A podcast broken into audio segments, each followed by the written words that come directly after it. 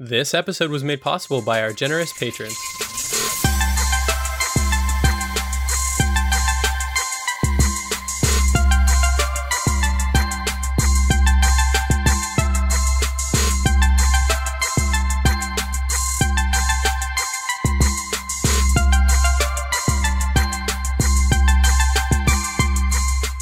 Welcome to episode 165 of the Ink to Film podcast, where we read the book. And then see the movie. I'm Luke, And I'm James. and this week we discuss Rudolph the Red-Nosed Reindeer. All right, coming to you live from our burrow inside the island of misfit toys. Are you ready to talk about the social pressure to conform in society, James? yeah. Uh, It's crazy because like I feel like this is a this is something I watched a lot growing up and didn't really like I was never analyzing it in, in this way, but like there's a lot about um yeah, conformity, but then there's also like individualism stuff in here as well, I would say, right? Like there's there's definitely some messages of like be your own person and go against the grain. yeah, it's going against the grain of conformity. You know, like the the, the social pressure to conform isn't necessarily, you know, treated as like right and just. Um, it also depends on what version we're talking about. So we should go ahead and mention we are covering multiple versions of this story, um, starting with the very first uh, children's book um, written for Montgomery Ward by Robert May. 1939 is the original genesis of this story. Um, it was later adapted into a 1947, I believe, uh, song um, which then was followed by a 1948 animated short, and then a 1964 stop motion animation film, which is going to be the last thing we're going to talk about Rankin Bass production, which is a very well known stop motion thing. That's what we're going Right. to cover in this episode. Yeah, I mean, going over the source material for this stuff, um, that Rankin Bass one has some additions, to say the least. Yeah, right? sure There's does. A lot of, and, and and some of them are solid. You know, some of them are cool. Yeah. Yeah. I mean, there's a lot to talk about in every version. Um, we're going to basically work through our way chronologically, I think, uh, try and provide some background information about each version. But yeah, this is our Christmas episode, you know, our holiday special. So happy holidays to everybody. Um, hopefully, you're having a good one out there, even though it's been uh, a wild year. Um, you know, it's it's a time of year that I typically enjoy. Um, this year has been a little more challenging than others, but doing this kind of stuff uh, helps out a little bit. So hopefully this episode will uh, will help you out too. Yeah, I, I, you know, of course, there's so much I've taken for granted before 2020, but um, it, it's always interesting to think like I, I don't realize that like society, people, um, all of these things are, are what get me into the holiday spirit because it's felt weird this year, obviously. Yeah, um, and it hasn't. It's felt like almost like I've been like forcing myself into the holiday spirit. But you know, some of these nostalgic things and and talking with family and all that kind of stuff helps. But it's just uh, what a weird year. We're gonna look back. I just like keep thinking about how it's gonna look in 20 years when we look back and we're like the year that we all stayed inside. Yeah. I I'm really curious to see you know ten years from now what it'll be like to look back at this year. At least we have all these time capsules, right? These episodes we did, um, which we, we'll talk more about this next week when we get to our annual year in review recap episode, uh, our last looks episode, which is going to be our final episode for 2020. Um, but for now, I think let's focus on the task at hand, which is covering Rudolph. Um, I, I, I guess I'll talk a little bit about Robert May, um, the man who who invented Rudolph. Um, he is uh, he grew up in an affluent secular Jewish home in New York. His parents were hard hit by the Great Depression, and uh, eventually he moved to Chicago and got got, got a job um, as the in-house advertising copywriter for Montgomery Ward, which leads us to what happened. So essentially, his boss came to him in um, I think it was 1939 and said that Montgomery Ward wanted to put out a children's book. They'd been putting out these um, coloring books. I think that were that were kind of a hit, and they wanted to put out a children's book. And so they said, "Come up with something." and he had wanted to be a novelist, but had ended up having to take this job as as an uh, you know just an ad copy person. So he went home and was thinking about it and was trying to figure out what he was going to do. And I saw a little. Uh, we like to talk about story seeds here a little bit, so I saw this little bit which which made me made me happy. So while May was pondering how best to craft a Christmas story about a reindeer, While staring out of his office window in downtown Chicago, a thick fog from Lake Michigan blocked his view, giving him a flash of inspiration. Suddenly I had it, he recalled. A nose, a bright red nose that would shine through fog like a spotlight. So, literally just looking out your window, trying to come up with something, and the fog rolls in, and you you have the idea that would, you know, change culture in many ways. I mean, Rudolph is massive. This is like one of the biggest Christmas figures there is. Absolutely. I feel like I mean Rudolph is uh, synonymous, you know, with Christmas at this point. And um this this is one of those stories that, you know, being someone who grew up in like the 90s and 2000s. This this story, I know it was written in the 30s, but it feels like it's as old as time. It feels like it's like ancient writing to me. right, right, almost. yeah, yeah. It almost feels like it's yeah, it's um as old as Santa or something, you know, like like old Right. pagan, but it's not. It's you know, invented by this guy in, in the 30s. Um, so and, and an ad man at that. So it was very much like man, yeah. motivated by capitalism and and like uh specifically like uh, we'll get to it, but like the the uh famous Rankin Bass version is like sponsored by GE, and it was like this whole this whole like marketing thing as well. Mm, I didn't know that. Uh, so, um, he he took this idea to his boss, and his boss was quoted as saying, "Can't you come up with anything better?" when he showed it to him. and Awesome. he had to like stick to his guns and be like, "No, this this this is going to be good. This is going to be a hit. I promise you." Um, Had to convince him to do it. So months, uh, he- his bo- his boss ended up giving him the okay, and he approached uh, uh, someone named Denver uh, Gillen to do illustrations for it. I think this was another person at the company, or maybe a friend of his. Um, months into the project, however, his wife would die of cancer, leaving him uh, as a widowed single father. Um, he, a lot of people who who've talked about this story note that like loneliness, there's a certain sort of like melancholy that pervades the story, and I would agree with that. I mean, like some of the early, you know, images you see when you're reading about Rudolph being ostracized by the other reindeer is of uh, Rudolph just crying, like there's just reindeer just weeping. Um, very anthropomorphized, um, often walking around on two two legs, like bipedal. Um, Really interesting. Like some of the art, uh, you know, is is fascinating in that it's like clearly situating Rudolph as more of a human than a reindeer to me. Well, I mean, you got to think like in the in the original story, he's like getting tucked into bed and like like Yeah. waiting for Santa and has a stocking and all that kind of thing, right? Right. So I mean, let's talk about that original story, right? Like he can't play in the reindeer games. That's that's consistent with the you know the story that we we know from later versions. Um, but then yeah, he's he's getting tucked into bed at his parents' house. He's a young reindeer. He's got this glowing nose. He goes to bed. Santa goes out with his reindeer. Like we like flash over to Santa. He takes the reindeer out on his sleigh. Is having trouble because it's really dark, dark of night. You know, like black. Can't see anything. Stumbles into Rudolph's room sees his glowing nose and is like, "Yes, this is what I've always needed. Um, you're gonna come with me and lead my sleigh tonight." And Rudolph like gets up, writes a letter to his mom, like, "Hey, heading out. well, you know, don't worry about me." Um, and then, uh, yeah, he, he just takes over the sleigh. Uh, they're able to complete their task, deliver the toys. Comes back, and all the reindeer that had been shitty to him now all of a sudden wanted to be his friend. This reminds me a little bit of like, um what was it, Snow White? We talked about no, not Snow White, uh, Cinderella, where the the stepsisters, um, ha- after being all shitty, are now like, hey, we're cool, right? And they get to come into the kingdom, and um, that's Yeah. kind of how these like shitty reindeer are. Like, I, I guess they just get forgiven. I, I, I, I, in all of these versions, I'm like, they're they're all lucky that Rudolph doesn't want revenge, right? he just wants to be Yeah. uh, part of society. He's like, I won't use my nose for good unless these people are condemned to reindeer hell. yeah. Uh, yeah, he doesn't do that though.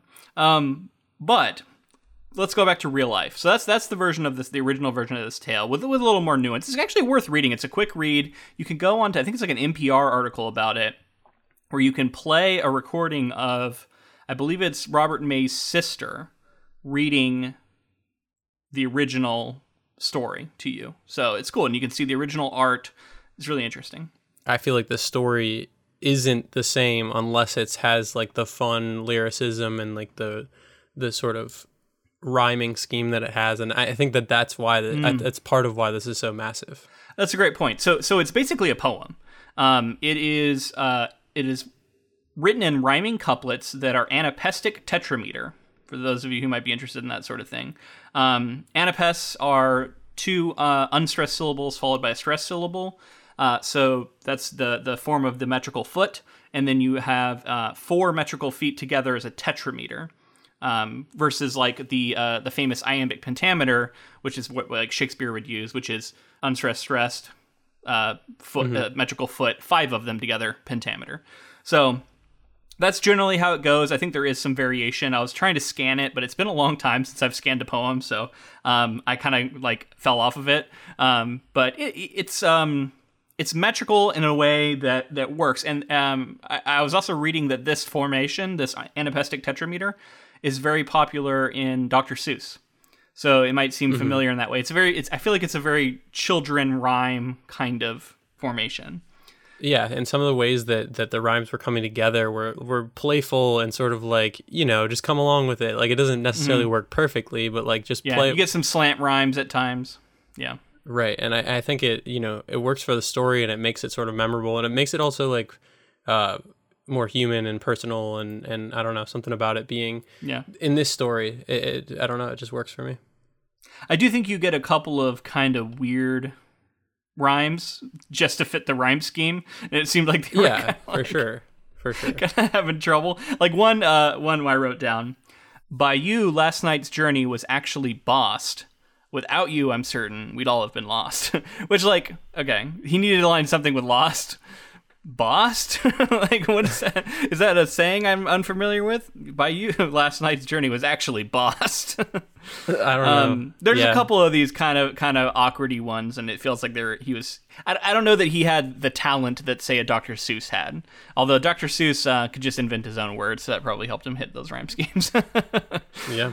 I mean, I agree with you. It kind of does feel like when you're saying it's like an ad man who was told by his boss and he's like taking us, it, it feel, also feels like it's like it hit at the perfect time in the perfect way.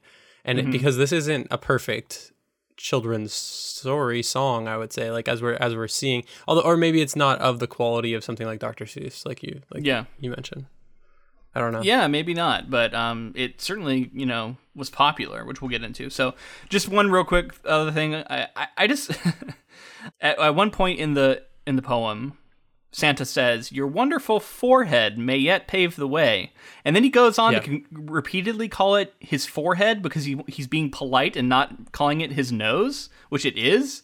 And, and I immediately wrote down, "Bitch, you can see my nose." like what the fuck? Yeah, right. Like you can not my forehead.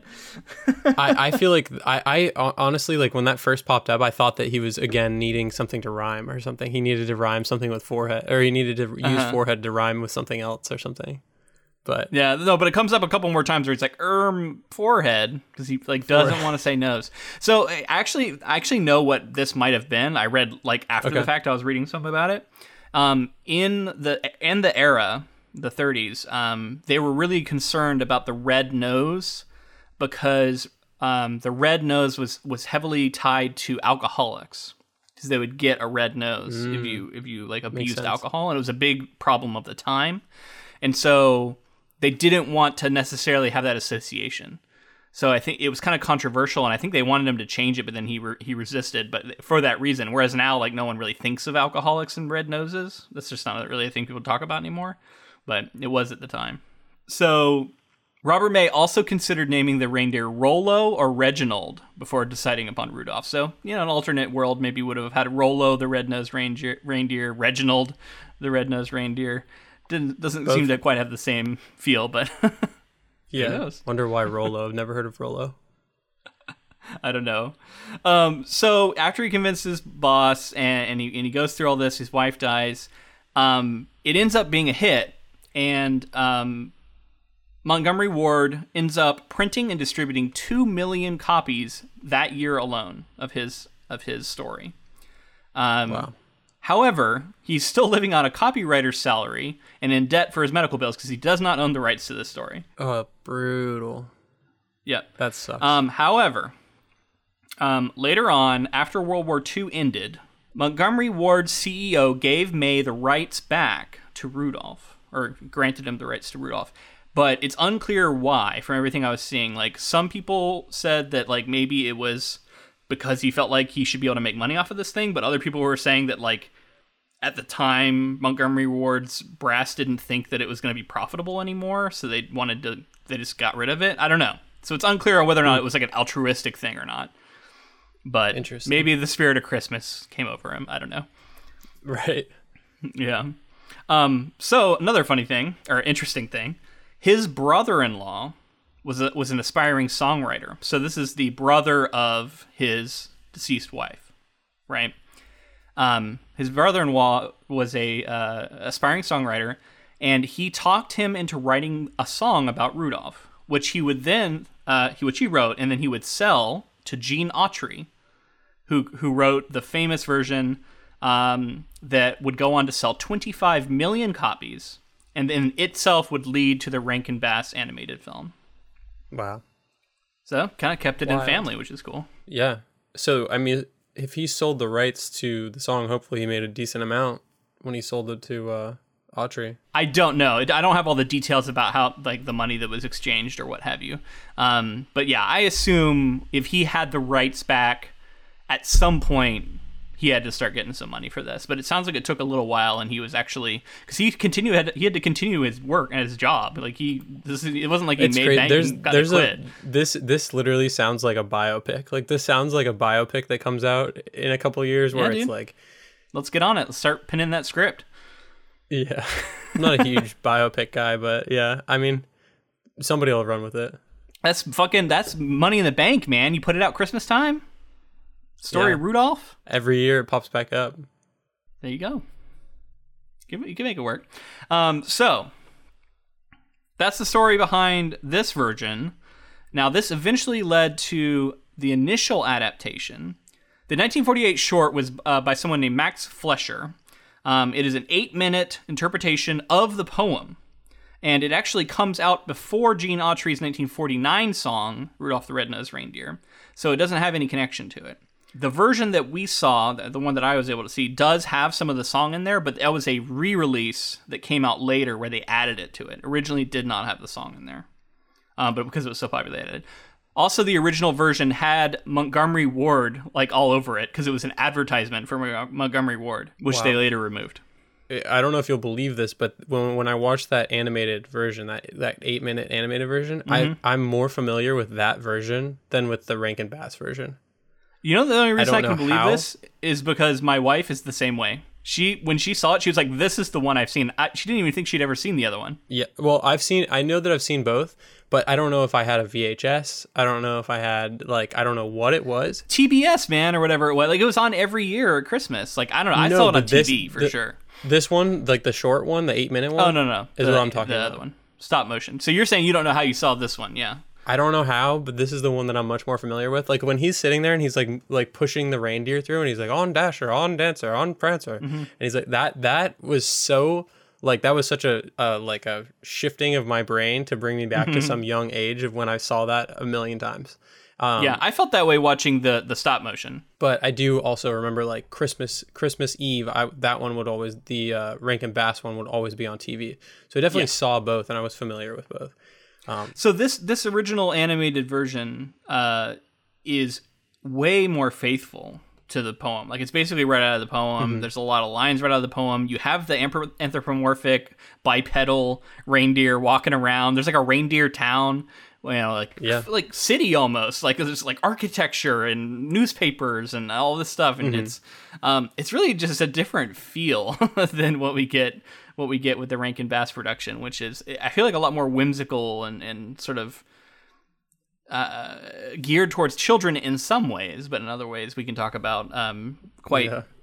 mature. seems to me. Yeah. So one last thing to get to before we talk about the animated version is the Gene Autry song. So he was known as the Singing Cowboy, and he had he had a Christmas record where he put this out. Um, he added it.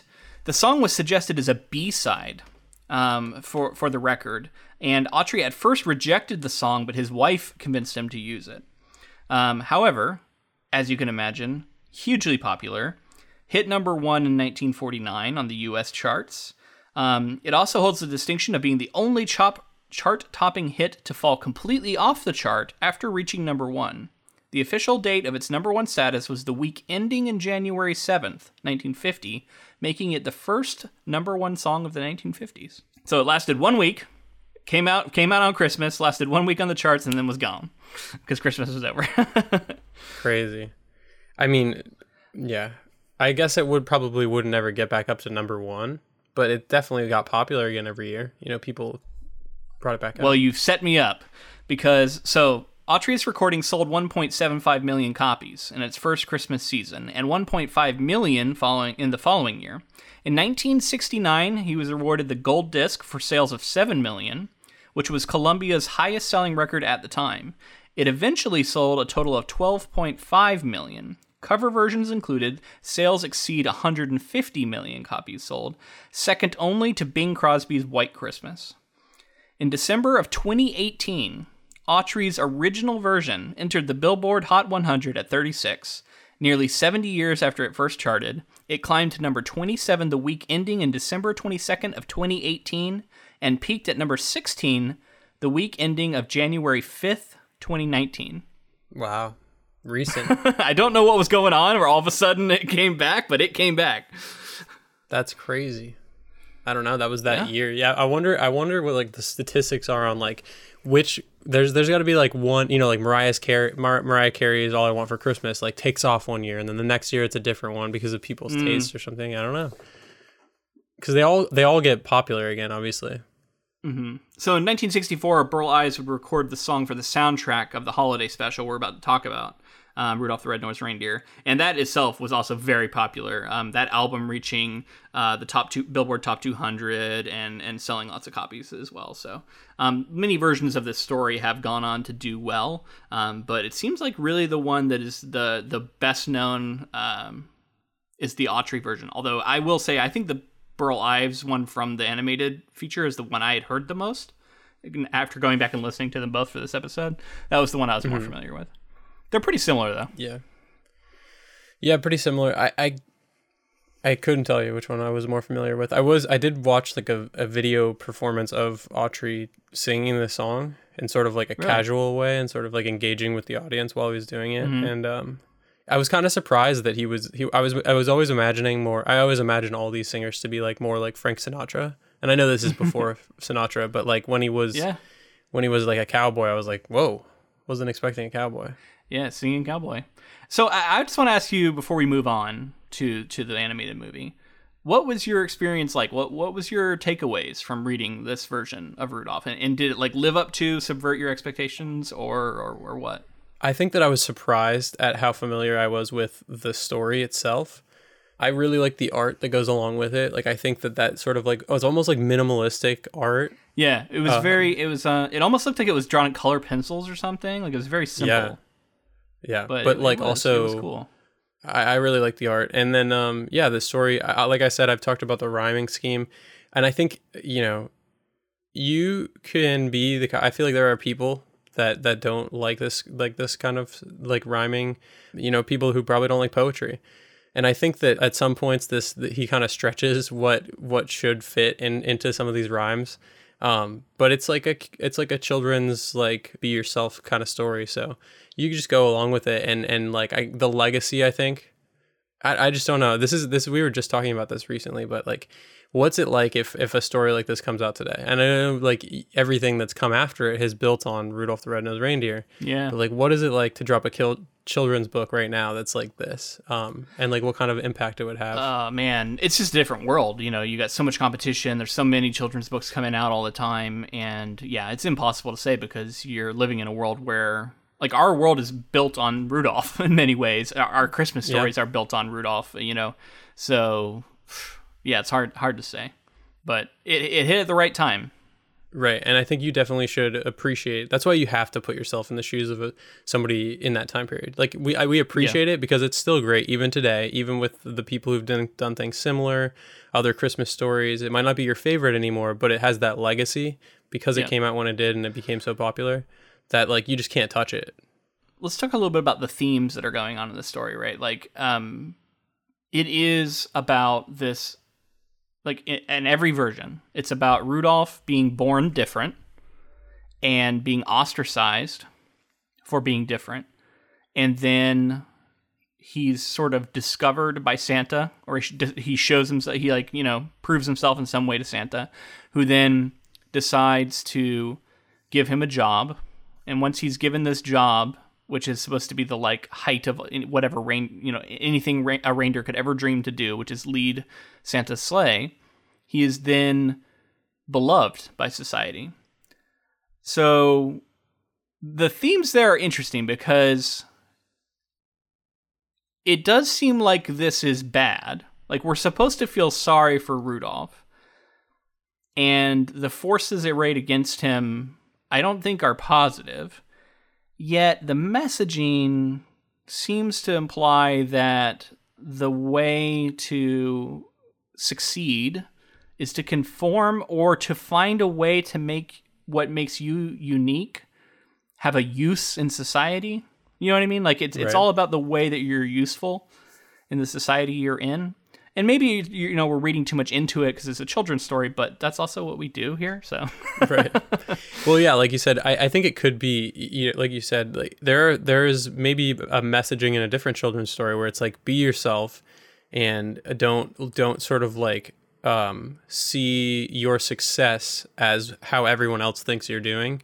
Whereas in this story, it's very much like Rudolph sees his level of success based on how everyone is perceiving him at the end of the story. Mm-hmm. Whether it's he's he hasn't necessarily conformed, but he's created like a little niche area for himself to where they're now happy, and then he now fits within that conformity. He's the new conformity, and so yeah, like he, he, the thing that made him unusual and, and was initially his shame was it, it, has found to be useful by society, and therefore now right. he's he's to be envied. Um, yeah. Yeah. So I mean, the, the follow up question is like, well, what if what if his nose was never found to be useful? How do how should we feel about Rudolph then? You know. Yeah. Which is is where I, my mind always goes, but um, we can touch on this more as we go because we're about to talk about the Rankin Bass production, which um, you did all the research for. So I'm curious to know what you're able to discover. Which, by the way, this isn't the first Rankin Bass thing we've done. We did a bonus episode about a Rankin Bass production, right? Yeah, we covered Return of the King on a bonus episode. It's Return of the mm-hmm. King animated, done by by uh, Rankin Bass, which kind of followed Ralph Bakshi's weird adaptation of Lord of the Rings, which we also yeah. covered in a bonus episode. Yep. And Return of the King is a weird movie too. So we, we talked yeah. about both of those in bonus episodes. And and, and the Hobbit, they they, they yeah. did. We haven't covered that one yet, but yeah, we haven't covered it yet. But they did a, an anime. This is before Return of the King or the Lord of the Rings uh, that Ralph Bakshi did in 1977. They did a they did a version of Tolkien's The Hobbit, um, which I which love. I don't know that well, I've ever seen. I'm on record, and I know that you love it. Yeah, yeah. yeah. Could be cool to cover that at some point. They also are a massive influence to a lot of things. And honestly, like the filmmaker isn't really that notable for Rudolph the Red-Nosed Reindeer, so I am going to talk more about Rankin Bass than I am um, the filmmaker themselves. Rankin Bass is very well known for stop motion animation, traditional animation, um, huge influences that would you know create ripples that would become waves that would continue on until today. Really, um, I have I have a few things here that I'll read about uh, Rudolph the Red-Nosed Reindeer, this production of it, and then also into Rankin Bass. So, Rudolph the Red-Nosed Reindeer is a 1964 Christmas stop motion animation animated television special. It first aired Sunday, December 6, 1964 on NBC television network in the United States and was sponsored by General Electric under the umbrella title of the General Electric Fantasy Hour. And in this version, there's an American actor who kind of was the uh, was the core of this adaptation. It's Burl Ives uh, in the role of the Sam the Snowman, uh, the narrator and original oh, yeah. orchestral. Sam the Snowman was something. Yeah, and the the and an original orchestral score was composed by Marks, who um, was May's brother-in-law, who you mentioned. Mm-hmm. So very interesting. The, the the you know the lines are, are blurring there between like it's staying in the family, as you said. Rudolph became one of the most popular, longest running Christmas specials in television history. It remained with NBC until around 1972 when it moved to CBS. In 2019, for its 55th anniversary, the special was also aired on Freeform as part of its 25 Days of Christmas franchise. Although it will continue to air on CBS under a separate license with Universal. Um, the special contains seven original songs, Uh, in 1965, a new song was filmed in Animagic to replace "We're a Couple of Misfits," titled "Fame and Fortune." So they like sort of they've been changing it over time, which is something else that I Interesting. I wonder what version I saw because I don't remember. I, uh, my, our, I think the version we watched had "We're a Couple of Misfits" in it, so an older version potentially. okay. Uh, I'm not sure. though. Yeah, you're right. Because I yeah I do remember that song now that you think about it.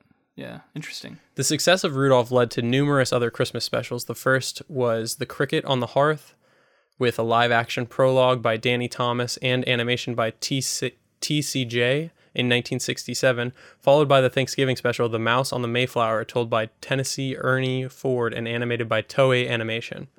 Now, this is bringing me to a whole other thing, whole other facet of my life. Toei Animation is an animation studio that's been working in Japan for ever, for like since the 60s, probably since before that. And the reason I bring that up is all the animation, um, not all, a lot of the animation that's done in in Rankin Bass's in their studios. Some of it's done in Ontario, in Ottawa, Canada, but also Japanese animation studios worked on things. So let me read this here. Rankin Bass's traditionally cell animated works were done at Crawley Films in Ottawa, Ontario, Canada. And later, the other Japanese animation studios, Toei Animation, TCJ, and Mushi Production. And from the 1970s to the early 80s, the others were animated by another of Tokyo's animation studios, Topcraft, which was formed in 1971 as an offshoot of Toei Animation. Many Topcraft staffers, include, including the studio's founder, Toru Har- Hara, who was credited as an animation supervisor in some of Ra- Rankin Bass's specials, would go on to join its successor, Studio Ghibli, and work on Hayao Miyazaki's feature films, including Nausicaa of the Valley of the Wind and My Neighbor Totoro. Wow. Wow, it all connects together. How about that? It all comes together. And animation and stop motion animation, I have a passion for it. I'm not. I'm not. That's not the kind of artist I consider myself. I'm. Not, I can't draw, and I can't. Maybe you know claymation or, or like sort of stop motion at some point, but um, I really respect that as a as a medium unto itself, and and like just knowing the lineage of Rudolph the Red-Nosed Reindeer, the stop motion goes on to create so many others and continue the success of animation studios across the world in Canada and Japan, um, and which would eventually lead to some of the more massive studios in Japan creating some of the anime that people consume, and and you know I think that's awesome. There's a lot of uh, Christmas specials and and other specials that would follow too that I felt like followed the br- blueprint of this to try with different levels of success to ca- to get the sort of similar popularity. Thinking of like the Charlie Brown Christmas special, Definitely. or I think there's like a Frosty the Snowman uh, stop motion. The- no, one, well, too. Frosty the Snowman, the, the animated one that I'm very familiar with, that came out in the '60s, was also Rankin Bass. It was just their their traditional animation department instead of it being stop motion. Oh, it wasn't stop motion. See, I don't even remember. But yeah, I believe you. 19, 1969, Frosty the Snowman was Rankin Bass. interesting. So yeah, I mean they're they're all over this this uh, holiday special game.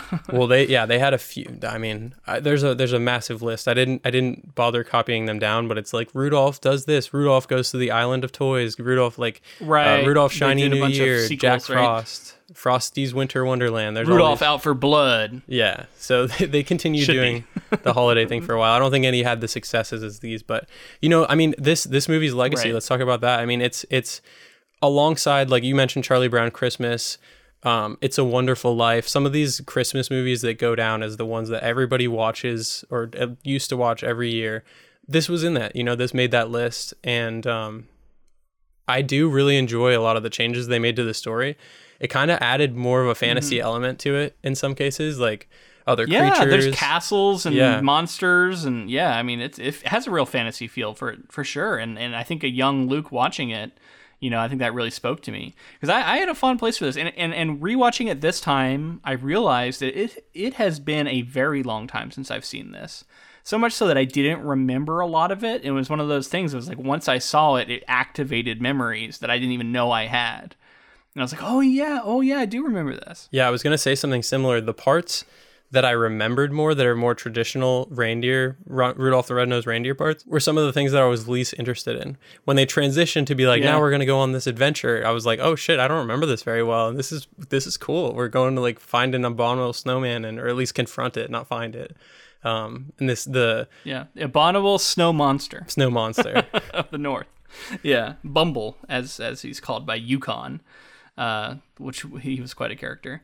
Um, should we go over? I don't know if we should go over the plot to this or not. Um, I feel like people mostly know it, but like I didn't remember a lot of it either, so it could be worth it. I don't know. Yeah, I I'll read uh, synopsis. I do have something here. I'll probably go through. Pro- maybe I'll do like half and half. It's kind of long, so I just wanted to Okay, like let's read it a little quickly. But I do have uh, a couple other things I want to touch on.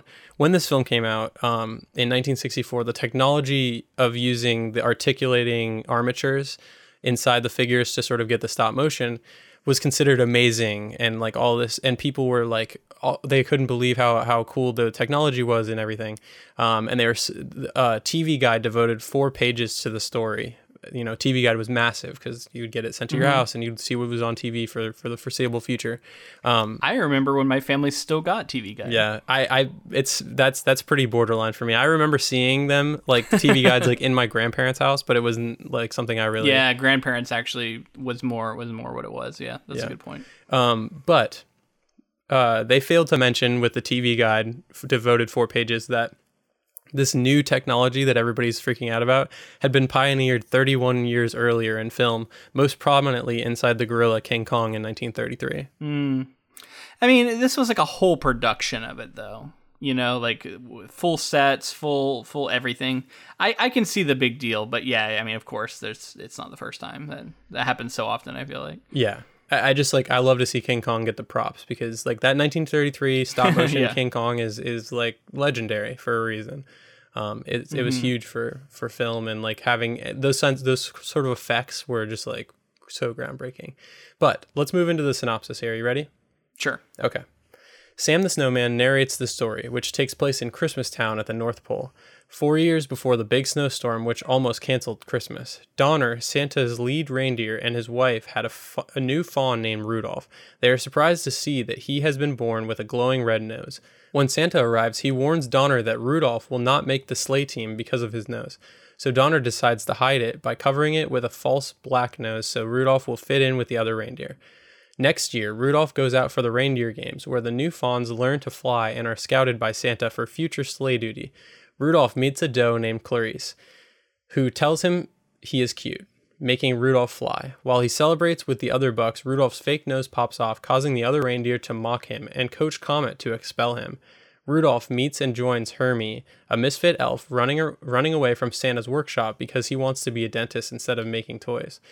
They meet Yukon Cornelius, a prospector who has spent his life searching for silver and gold. After escaping the abominable snow monster, they land on the island of misfit toys, where unloved or unwanted toys li- live with their ruler, a winged lion named King Moonracer, who brings the toys to the island until he can find homes and children who will love them. The king allows them to stay one night on the island and asks them to ask Santa to find homes for them. Rudolph leaves on his own, worried that his nose will endanger his friends. Wow. Okay. So that is a lot to talk about there. Let's go all the way back to the beginning and the introduction of the biggest asshole in this entire story, Donner. Yeah. What a, what a bastard! his own his, his new son. He immediately is body shaming him mercilessly, telling him to cover his shame. And he's like, "Yeah, being having self respect is more important than having comfort." Yeah. and just he's awful. I thought that uh you know, it wasn't around back then, but I assumed that this was like this was whoever was involved with the decision making process, the director, whoever it was, saying like, "This is how my dad treated me." You know, this is how dads are. Yeah. you know. Yeah, maybe they were. I don't know. Um, I, I mean, I- can see this story as as sort of a you know like an allegory for uh, being an outcast and in or being uh, not fitting into society in many ways, whether that's with your sexuality, with your race, with your gender. Um, and when you look at it through those those lights, uh, a lot of these bullying and stuff it, it takes on like an even darker tone. And I think that that's why this story resonates with people too, because I think everybody can feel an outcast at some time or another, um, and and that's going to be sort of a universal f- thing that people can relate to. And um, Santa's also kind of a fucking asshole. Oh, for sure. Oh, so, so Santa is a whole nother thing I want to talk about. This is essentially a feudal society where Santa rules with an iron fist, basically. Yeah. um, he's got this work camp of, of elves who are taught to only make toys and do anything else, and you're you're gonna you know be ostracized. He has them just like singing carols all year, where he like sits on his throne and and and tries to judge them on whether or not it's like pleases him. He goes around being shitty to them. The reindeer, literally, all they do is play sports to train themselves to be his on his sleigh. Like so their whole lives is devoted to his his service. Um, it's pretty dark when you start to think about it. It's it's dark. He's like, I'm the magic man who delivers presents, and you will you will follow my rule. It's crazy. Like he he um there's all kinds of really like the way that he he's like Donner. He's like he's bringing shame to your family right now. You better fix this shit. Yeah, yeah. And like you're like Jesus Santa. Yeah, you better hope. yeah. It, it's he- Santa's a real villain in this. I don't know how you're supposed to like him at all. Uh, the one thing is, I guess, kind of funny is that like Mrs. Claus is trying to fatten him up, and he's resisting. He's like super thin, but it also just shows that like the, the whole fat like jolly Santa is all an act that he puts on for actual Christmas. But like year round, he's not like that. Like Yeah. he's thin and harsh. I prefer and- the uh, I don't know. the the traditional animated uh, version. I prefer that version of Santa. That's my honestly, and that's something else I wanted to mention. That that's the my version and my imagination growing up. That was my Santa. That Santa in that like Yeah. that was my ideal Santa. Like the way that he acted, just like everything about him. I was like, that's my Uh-huh. Santa. Um, whereas this one, not my Santa.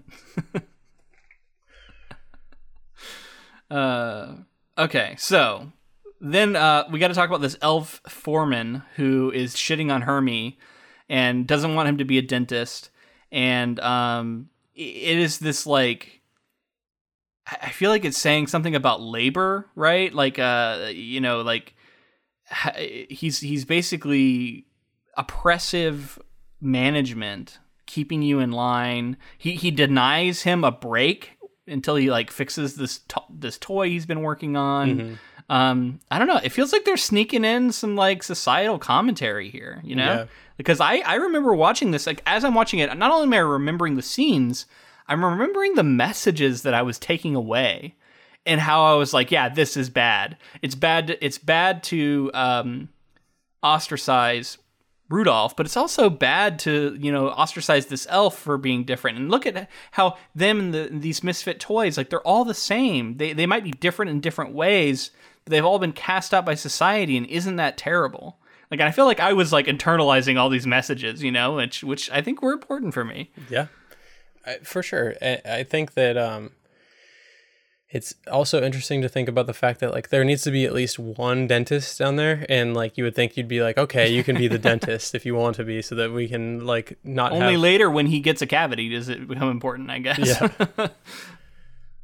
So I did read something. It's funny because like when I found out we were covering, when we decided we were covering this, all of a sudden I'm seeing all this stuff everywhere. And in fact, actually, Remy, who's been on the podcast in the past, um, he he sent me an article, or he, he sent. I'm in like a group chat. And he posted this article about Rudolph, not knowing that we're covering it at all. And I read through it, and um, it was basically just talking about like a lot of the social social messaging um, going on in the story and how like it's really dark. Um, one of the things that the author pointed out and actually, I'll I'll post the the link to this article in the show notes, but just because I'm re- referencing it. But they pointed out that Herm uh, Hermie uh, is sort of coded as homosexual in this, um, and I- don't know, like I can't speak to that for certain, but I can see it too, I guess. And so, um, it, it, I guess they were theorizing that maybe this was like a, a, a I don't know, like trying to evoke that, right? Like he's he's different. He doesn't want to go to work. Like he wants to be. He's kind of an intellectual, I guess, wanting to be a dentist. But yeah, I mean, I can see it. Uh, what do you think? I don't know. I I had never really thought of it from that angle before, so it's kind of just hitting me right now. But I, I mean, I, th- I I can see kind of what you're getting at, but I would need like sort of concrete facts. I'll have to read the article and see like I, I can't do it justice. I should have I should have had it in front of me. But um, anyway, I'll link it. You, you, you Yeah, know, you can be I'll the judge yourself. Give it a read.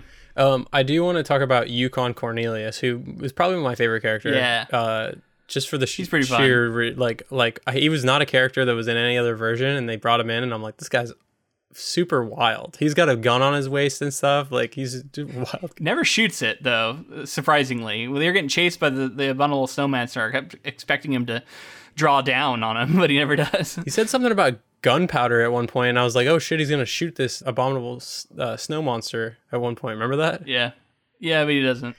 So uh, the other thing is the uh, Aslan, King Moonracer Aslan. I have so many questions. I'm sure these are addressed in future movies, but I'm like, who is this? Who is this Aslan? Like King Moonraker? Is that his name? Moonracer. Moonraker, Moon, Moonracer. Um, who is he? Why does he do this? Yeah. Is he Jesus? Uh, What's going on? He's some sort of uh, he's another feudal lord, but he's just like more exactly. Is he going to go to war with Santa? Like- with the misfit toys. He's just saving up. He's trying to get an army together. But yeah, very very weird, interesting kind of thing to thread into a children's story about Rudolph. It doesn't feel like it fits, but I love it because it, because of that. Like that's what I mean about the fantasy Yeah. elements. Like this is so fantastical that I love it. So we also meet Clarice the doe, uh, who uh, actually thought like was going to be worse and like more cringy, sort of sexist type stuff, and like it's very heteronormative, sure. But other than that, I felt like it was dealt with pretty well. Like she she accepts him for who he is. She tells him that she doesn't mind the nose. Um, and then later, uh, her and Mrs. Donner head out on their own to go look for him. I wish we'd gotten a little more of that story than we end up Yeah. getting because all that ends up happening is they get captured by the snow snow monster with Donner um, later, and I'm like, oh, so nothing really came of that. I kept expecting them to be the ones to rescue Rudolph, you know, which Yeah. would have been cool. I love I, so this is a moment that I had in this movie. They're like Donner's like I'm no I'm going alone because and then it was like the the narrator was like because that's what men do or something like that and I was like what the fuck is Yeah. going this is so like old school of course like dated and then they were like and then they were like and then uh, Clarice and and Rudolph's mother they go off on their own and I was like okay I was like I see you like a sl- Yeah. like kind it's of you know what I giving mean? them Like some this- this- agency it continues to surprise, Yeah. you know. I was like surprised it's uh i don't know yeah I, I like i i continue to like i think this movie has good messaging you know like as much as like you know you can criticize the ending for like you know rudolph ultimately conforms but like so much of it is presented as being bad right like it's like uh you know none of the, none of these forces like santa and and donner are the villains of this story for a lot of it Mm-hmm. Yeah. Oh, I just thought of something. So, I mean, we should talk about the stop motion a little bit. Like, what what did you think? How did you think it held up? Because I have a couple of anecdotal things I want to talk about with it. I think it held up pretty well. Yeah. Yeah. It looked pretty good. Um, it's not as detailed as stuff other things we've seen. Like we covered Coraline, which is you know absolutely incredible. Um, but for early ver- an early version of this kind of thing, I thought it mostly looked great. And um, you know, especially when you have like all these mountains, and you have at one point it looks like there's like the Northern Lights. They're evoking the right stuff to make you feel like you're in the North Pole. Yeah. So I thought it was cool. Yeah, I, I really enjoyed it, and and it was kind of getting me down this path of like, why is this so influential? And and I think some of the stop motion stuff is just like all that you need for stop motion is some sort of malleable thing, whether it's clay, whatever it is, and like a kid can do it. You know what I mean? I think that's something that you can you don't you might not be able to get people together, actors and stuff to shoot scenes, but you can do stop motion in your bedroom. You know, like and I think a lot of people fell in love with it because of that reason. Um, and uh, you know, a character I hadn't thought of in forever that all this stop motion stuff was bringing to mind. When's the last time you heard anyone talk about Gumby? Uh, yeah, I don't know. I, I remember. You remember Gumby, Gumby, though, right? Like I, I was like, holy shit, Sure, Gumby! yeah. Like that, that's like a thing from. Like, I think Gumby had like a resurgence in my child, like like when we were very young or when I was young, Eh, but Mm-hmm. but it's originally from like really long time ago. Um, anyway, just just stuff I was thinking about. But with this, um, with this, I wanted to bring up the movie Elf because Elf is very clearly connected to this movie. Um, the costuming in the movie Really? Elf, like Jon Favreau's Elf and from 2003 with Will Ferrell, um, the costuming I haven't seen it. in the set design, everything. You haven't seen it? Oh wow, No, I haven't seen it. that's that's wild, man. You should check that out. I, I think you'd I think you'd enjoy it. Yeah, I'm not the it is. biggest Will Ferrell fan. Like I, I often don't. He doesn't draw me to movies the way that he seems to draw it's not. It. I, I don't think that you can really fit it in the same categories as other stuff. Too, it, but there's some Will Ferrell, Will stuff. But but I would say like you'd be surprised. Um, but anyway, the costuming in the North Pole is is like basically they cloned this movie and then they did all the costuming, all the set design, and there are actually stop motion animation scenes that are that are referencing the Rankin Bass like Christmas movies in Elf. Um, so that's cool, like legacy that's that's continued with the movie Elf there, um, which yeah, that's cool. it, it's pretty awesome. And then um, you have been watching Community, which I've been very like really excited about. And uh, you know, Abed's Mm-hmm. Uncontrollable Christmas episode that you just watched recently, you told me, is clearly influenced by this. You know, these these Rankin Bass Yeah. chil- the, uh, Christmas stories. Absolutely, yeah. It's a it's a definite reference to this. Uh, That was that was a fun episode for Yeah. sure. A great show. I any I just like to the I'm taking the opportunity because we can we can connect it to the community. I, I really enjoy that show and I, I highly recommend it just because it's it's it's just clever Uh-huh. fun writing. So Yeah, I'm having fun with it.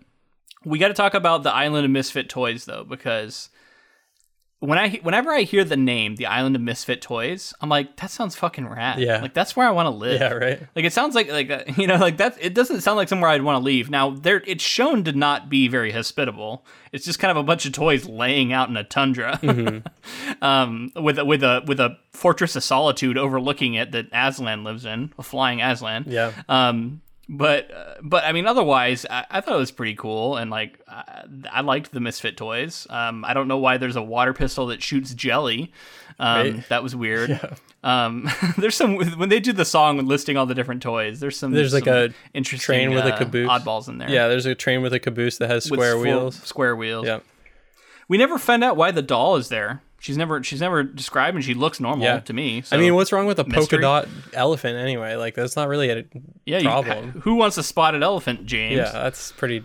I don't know. weird that people wouldn't. Want Well, of course, like uh, that was me as a kid too. I was like, "Look at all these toys. These toys are great. I want to play with all of them." Right. You know, and and so they're doing a good job of like making us connect with these these misfits. Yeah. Um, I have a I'm like, I'm that kid. I'm I'm the kid who will love you. bring it, bring that to me. Uh, Hmm. in the original TV version of the show, Rudolph, Her- Hermie the elf, and Yukon Cornelius visit the island of misfit toys and promise to help them. But the misfits are never mentioned again. After it was shown, the producers were inundated with letters from children complaining that nothing had been done to help the misfit toys. In response, Rankin Bass produced a new short scene at the end of the show in which Santa and his reindeer, led by Rudolph, land on the island and pick up all the toys to find homes for them. The scene became a part of the standard version of the show run during the holidays. okay, I, and I guess because we're talking about it, I got to mention they murder the fucking bird at the end of this at the end of this movie. No, I know, yeah. Did you notice that they murder the they bird didn't give toy? it an umbrella. They didn't give him an umbrella. They look at him. They're like, "You'll be fine," and they kick him out of the sleigh. Yeah. it's because he, I- and like he, His whole thing is he can't fly. yeah, it's so crazy. Oh man, maybe they're trying to say like he figured it uh, out, but then again, I don't know. Maybe not. Hopefully, let's hope he can glide. There was also the moment that uh, well, let's let's get to the rest of the synopsis because I'm I'm talking I'm about to talk about something that's beyond where we're at. Yeah, So yeah. three years pass and Rudolph is now a young stag. He returns home to find that his parents and Clarice have gone looking for him. Which you know, three years is a long time for them to be out looking for him. Uh, he sets out to locate them and finds them cornered in a cave by the abominable. Rudolph tries to save Clarice, but the monster hits him in the head with a stalactite. Hermie and Yukon show up. Hermie lures the monster out of the cave by imitating the sound of a pig and pulls out his, his teeth after Yukon knocks him out. Yukon then drives the toothless monster back over a cliff and falls with it. Rudolph, Hermie, Clarice, and the Donners return home where everyone apologizes to them. Santa promises Rudolph that he will find homes for the misfit toys. The head elf tells Hermie that he can open his own dentist's office a week after Christmas, and Donner apologizes for being hard on Rudolph. Yukon returns with a tamed abominable, now trained to trim a Christmas tree, explaining that the monster's bouncing ability saved their lives. Christmas Eve comes, and Yeah. while everybody is celebrating, Santa announces that a big snowstorm is approaching, forcing him to cancel Christmas. Blinded by Rudolph's bright nose, he changes his mind and asks Rudolph to lead the sleigh. Rudolph accepts, and their first stop is the island of misfit toys, which they deliver by parachute. Santa wishes everyone a Merry Christmas as Rudolph and his team fly into the night. A- aka an umbrella that, that they would float down on. But yeah. I was identifying a certain story structure here. Can you name it? Is it the one that we've touched on many times? hero's journey? The hero's journey, right? Yeah, the we hero returns. Rudolph, Changed. hero he goes off on an adventure and he returns home changed. Um, I do think it's a little different though because he is he ends up being rescued by his friends in a cool way, right? Like it isn't Rudolph who's able to save the day; it's actually Yukon and um, Hermie who save the day. Uh, which I, I don't know. I- I- obviously, Rudolph does save the day for Christmas, so I guess he gets his moment a little bit later. Yeah. And Um, it's classic story structure; it works. It works for a reason, yeah. I mean, and, and like, I feel like some of the time people would do it without even understanding or realizing that they're doing it. You know, Yeah, just because a lot of stories. I think it's just natural, right? When you're trying to like come up with a story, you're like thinking about it, and like those are the beats that will naturally fall into place because that's Mm-hmm. what you're used to. Yeah. Well, what do you think of the battle? I felt like Rudolph potentially died when he got hit with that stalactite from like a 10, like 20, 30 foot monster, whatever, however big he's supposed to be. Yeah, he's he's gone up a bunch of levels and he has a lot of hit points at this point. Yeah. He's true. all right. He got the, he's got the horns too, so he's trying to hit the stalactite with the horns. Yeah, it's pretty brutal though what they do to this snowman. They rip out all his teeth and then force him to conform by bringing him in at the end. Now he's toothless and he's able to light up Christmas trees and he can integrate into society. Yeah, I love that uh Yukon like it's like, yeah, and I taught him this. And like you're like, you taught him Yeah. to put the star on the tree? Uh, Unclear.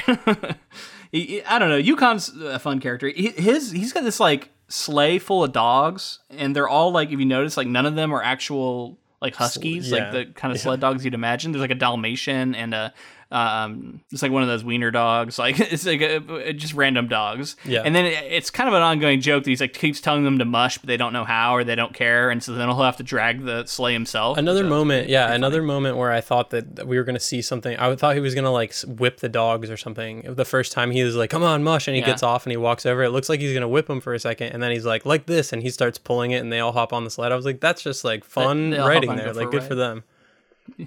Yeah, yeah. I mean, uh, again, props. Like this, this special holds up surprisingly well. I think it's good. It's like it's the kind of thing you probably want to have a conversation with your kid after you watch it because there is a lot of like heavy stuff in here, and I feel like it would be possible to read this the wrong way. But Yeah. I, I think it holds up pretty well, Yeah. especially for something from the '60s. There was the moment when you, I thought we were gonna deal with loss too. I thought we were gonna because I thought Yukon was gonna stay dead for a second, and I was like, "Oh wow, that's like." I knew he wasn't gonna die. Come on. Yeah, I mean, ultimately, I feel like I knew, but I was like, that'd be pretty heavy to like and ballsy to be like, this is It you would be pretty heavy. Kill, children need to learn that sometimes. You know, what I mean, Mufasa was that for me in Lion Yeah. King. Like, like kids learn that young. Bambi's Bambi's mom. Bambi, yeah, That was that was it for me.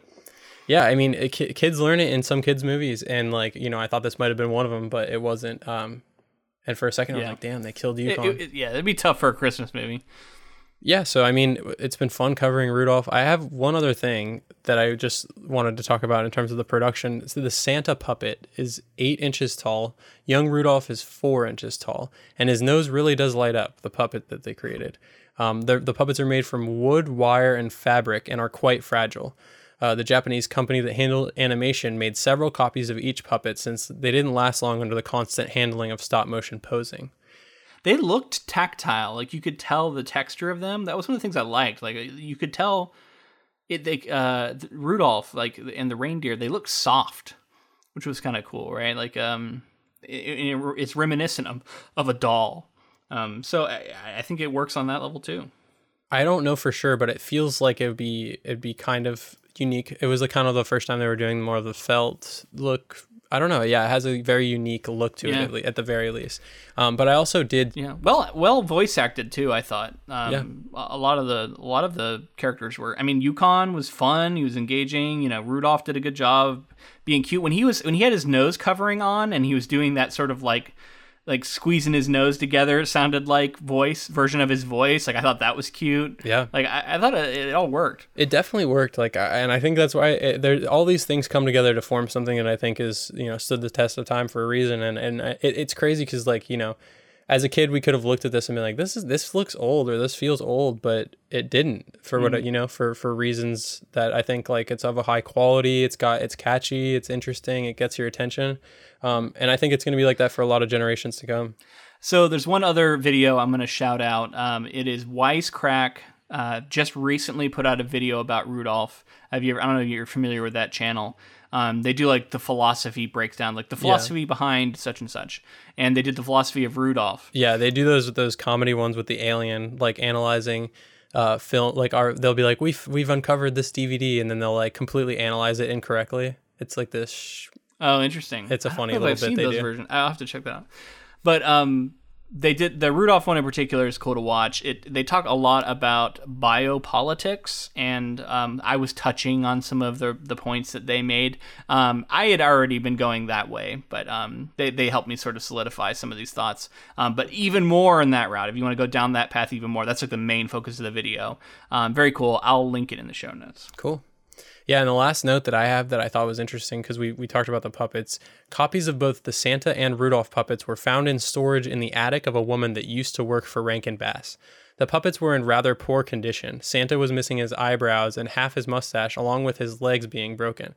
Rudolph's iconic nose was missing and replaced with red wax, but amazingly survived being stored in a hot attic since the late 1960s. They have since been restored by Screen Novelties to their former glory and now travel the country to various trade shows and conventions. Wow, that's fun. Yeah. I'd love to see them. That'd be cool. Well, before we go, we should take our last vote of the year on which is the best version of Rudolph. And uh, I want to have all versions on the table that we've covered today the poem, the song, the animated short, and the stop motion feature. Uh, do you want to start? Sure. Yeah, it's it's um there's a couple of reasons why I'm going to pick what I pick, but I'll start going through. The the poem I think has a legacy for a reason. We talked about how it's like it's sort of playing, it's fun. Um it's got enough of like a it's accessible kind of and I think that that's part of the success of it and then obviously it's continued to become this like huge legacy for Rudolph. And then um, same with the song. I mean, the song is like played every year for sure. Yeah, iconic. And then for me, I'm kind of biased, and the the the short film really, uh, I love that short film. Like I don't know what it is. It's it's uh, short and sweet, and I think it gets the message across. Um, and I really like the animation, and and so, like I said, that's my Santa.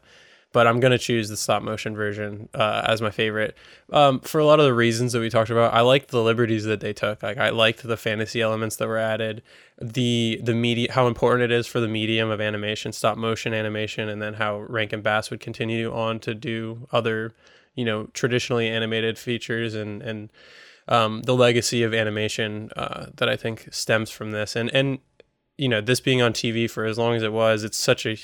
I think this is what people think of when they think of Rudolph the Red-Nosed Reindeer. So I'm taking the, the Yeah. stop motion film. Uh, I agree with a lot of that. Um, I, I the stop motion's great. You know, and we talked about the many reasons why the fantasy elements are really cool.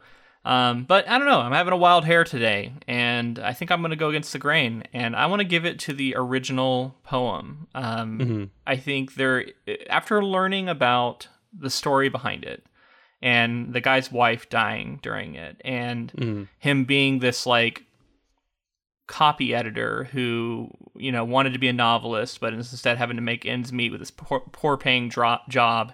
Then he comes up with this iconic christmas story that will stand the test of time and has already outlived him and will continue to outlive you know all of us. And he did this at, you know not the traditional route at all. Just you know because his boss asked him to do it for for this you know marketing campaign. I don't know there's something Yeah. just cool about that. And then like uh, the the story itself has this tinge of sadness and loneliness um that just feels pure to me. And as much as i enjoy that stop motion feature um yeah i'm gonna give it to the original so Yeah. shout out It- this I wanted to say this earlier in the episode, but his story somewhat for me brings to mind Stan Lee and sort of his his coming into comics and then like creating what Marvel would become and, and the stories of how like Spider Man was created um, and how Spider Man has become such an icon in like pop culture. Uh, it kind of mirrors it because it is sort of like you know you're having to deal with your bosses and it's sort of like not not going to be seen as this like it was always going to be just like a throwaway thing for kids but like i think rudolph he he went out of his way to elevate rudolph in the same way that i think stan lee sort of wanted to to he didn't want to just like create throwaway content. I think they they like did something that that you know struck a chord, and there's a reason why they have legacies that continue on for so long. All right, so that's going to be it for our holiday special. Happy holidays to everybody. Merry Christmas if that's what you celebrate. Um, I want to shout out one of our newest patrons, Dana B, recently signed up. So thank you for joining. Uh, speaking of Patreon, we tried something really unusual and different uh, this month. We put out a commentary track. Uh, we took a vote and we ended up going with Die Hard, the original Die Hard. Um, we recorded that last night. It was very unusual for us. Um, don't know if we're going to do it again. um, we're going to be really curious to know what people think of it. If it sounds like something you might be interested in, you know, check out our Patreon and, uh, you know, give it a listen and comment and let us know what you thought. Yeah, it was a lot of fun. So we hope you guys have as much fun as we did. Um, it was it was an experience for sure, something different. So check it out. Very different. Um, if you wanted to stay in touch with us, find us on social media. We're at Ink to Film on Facebook, Twitter, and Instagram. Uh, we'd love to connect with you, talk with you, join our Council of Inklings on Facebook. That's where we had the poll up uh, about the Patreon episode, all that good stuff. Yeah, and wherever you're listening to this podcast, we would really appreciate if you wanted to help support us. Uh, you know, a like, comment, subscribe on YouTube. Uh, if you're on iTunes, Spotify, wherever you're at, I know Spotify you can't really do that much, but subscribe for sure.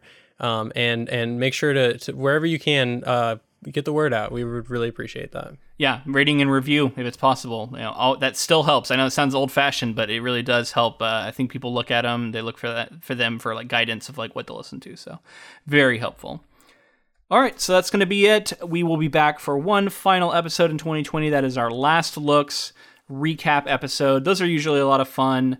Uh, hopefully, you will join us for that. And until next time, thanks for listening.